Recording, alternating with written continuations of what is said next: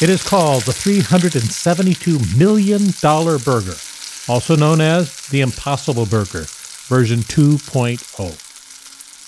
So, why so much money for a burger? Because this burger is built from the basic molecules up, molecules that come from vegetables, not from cattle. As a result, Impossible Foods, the company who makes this burger, will tell you that they have a burger that will be using 95% less land, 74% less water, and is environmentally friendly. But the reason most of us like a burger is the taste. And in spite of vegetarians trying to convince us about the latest, greatest tasting veggie burger, they really never taste like a burger. Now imagine you're a molecular biologist, someone who can take apart proteins and flavors, analyze them, and find substitutes that are made for vegetables and put it all back together. To do that, you need a laboratory, a brain, and a lot of money. Enter Stanford biochemistry professor Patrick O. Brown. He took a leave of absence from his dream job as a professor of biochemistry at Stanford to work on making substitutes for meat that looked like and acted like, and more importantly, tasted like meat. He had both the academic credentials and venture capital to fund this. And fund it they did. Even Bill Gates put in some money. Brown's first goal to make a burger that tastes like, looks like, and cooks like your favorite beef burger, right down to the hemoglobin. A burger that even the most committed omnivore would eat. Today, I take the show's crew Evo Terra and producer girl, to one of my favorite burger joints to compare their famous burger to the Impossible Burger. We will match the taste and later talk about the nutrition. My name is Dr. Terry Simpson, and this is Culinary Medicine, where we sort out the crazy from credible about food from its source to its effect on your body, busting myths and showing evidence where food can be medicine.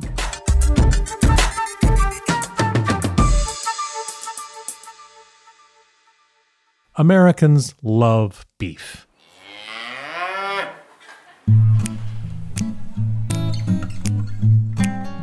When immigrants to America would write home and tell their friends and family in the old country about the abundance of meat, their friends didn't believe it. They thought that they were bragging. Meat in the old country was something reserved for special occasions. But in the US, meat was readily available. Adding meat changed the recipes the immigrants brought with them. Meatballs and spaghetti, for example, my son's favorite meal, is an invention of Italian immigrants in the United States, not something that came from the old country in Italy. Although this dish has made it back across the Atlantic. The taste for beef in the U.S. peaked in the 1970s, but then declined by a third when the concern about red meat and your health meant that beef was replaced with poultry and that tasteless chicken breast. But there has been a recent increase in beef consumption, as the debate about the evil red meat has found that red meat really isn't evil. It really doesn't cause cancer or heart disease. Today, the average American eats over 55 pounds of red meat every year. The problem with Americans eating that much cow is that meant that there has to be a change in the way cows are raised.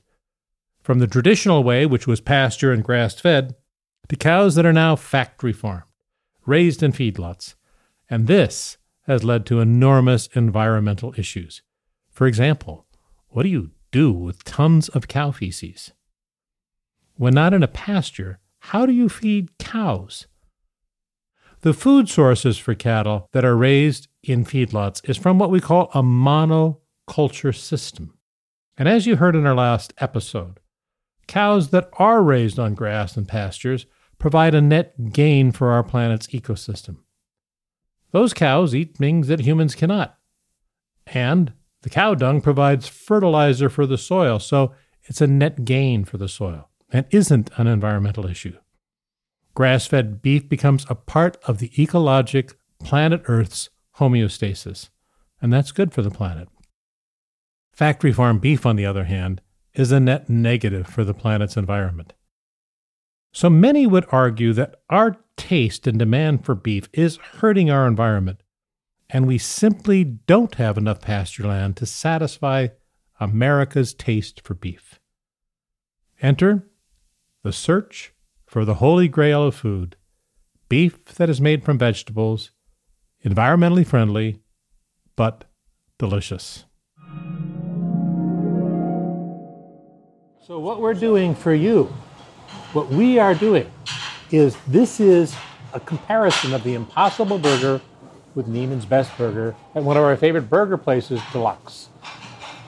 So, this is my partner in crime, Devo. Nice to see you all.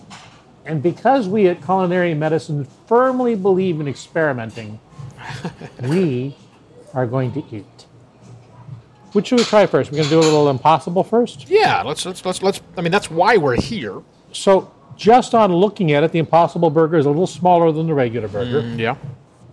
We ordered one regular and one impossible cut in half so we can each taste them side by side.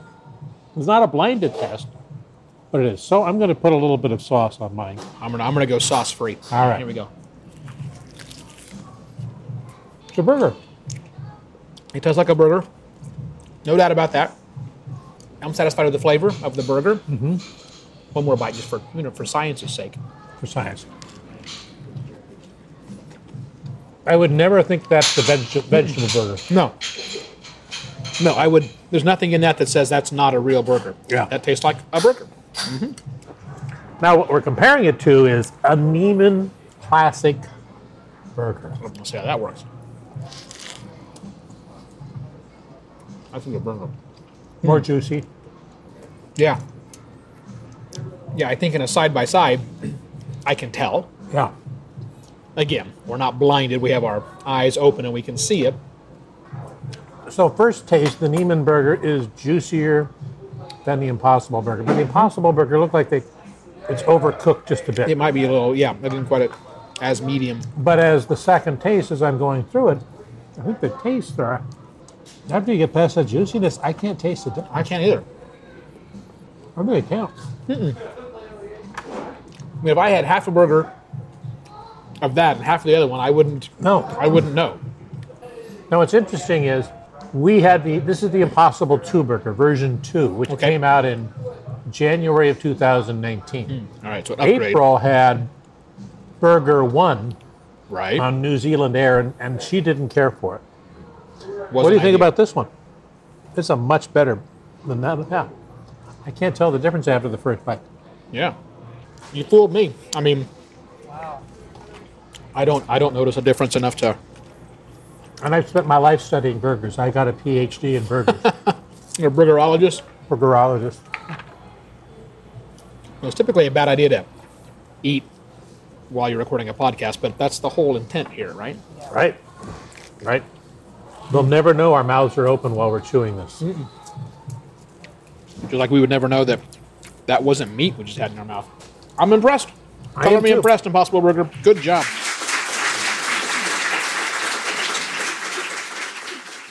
Call me a fan. Since this podcast, I have had four impossible burgers. It's science, you understand. I'm testing.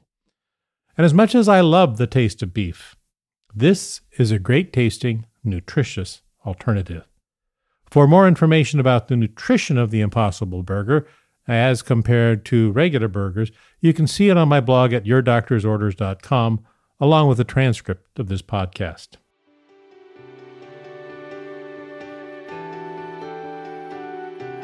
Part of the taste for this burger comes from the heme.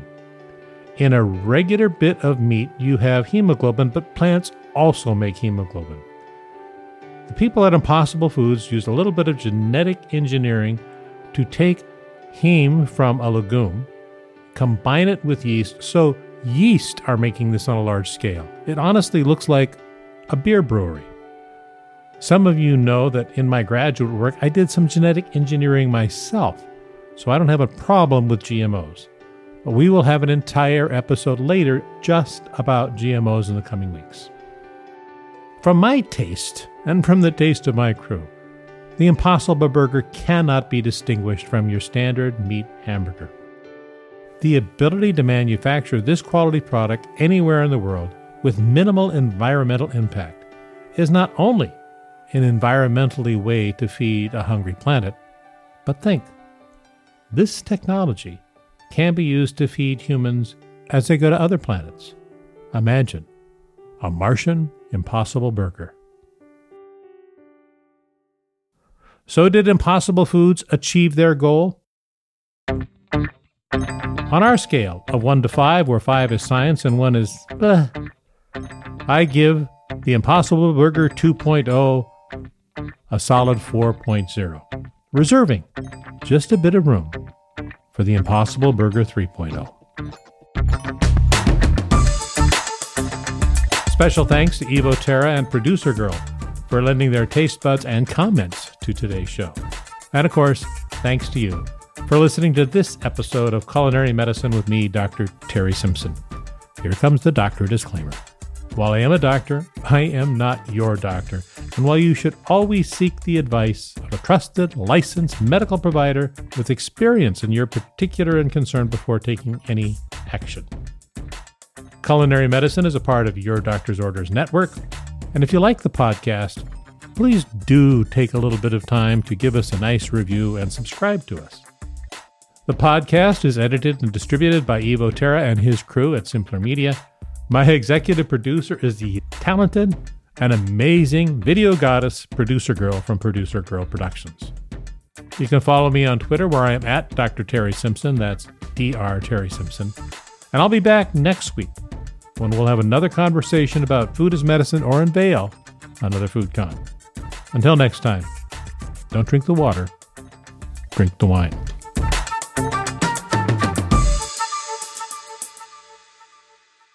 You know, Evo, when April and I were traveling to New Zealand, on Air New Zealand, they had the Impossible Burger 1.0. The flight attendants weren't too thrilled about it, but my wife tried 1.0. And believe me, the step up from 1.0 to 2.0 is logarithmic. Don't bother me. I'm still eating.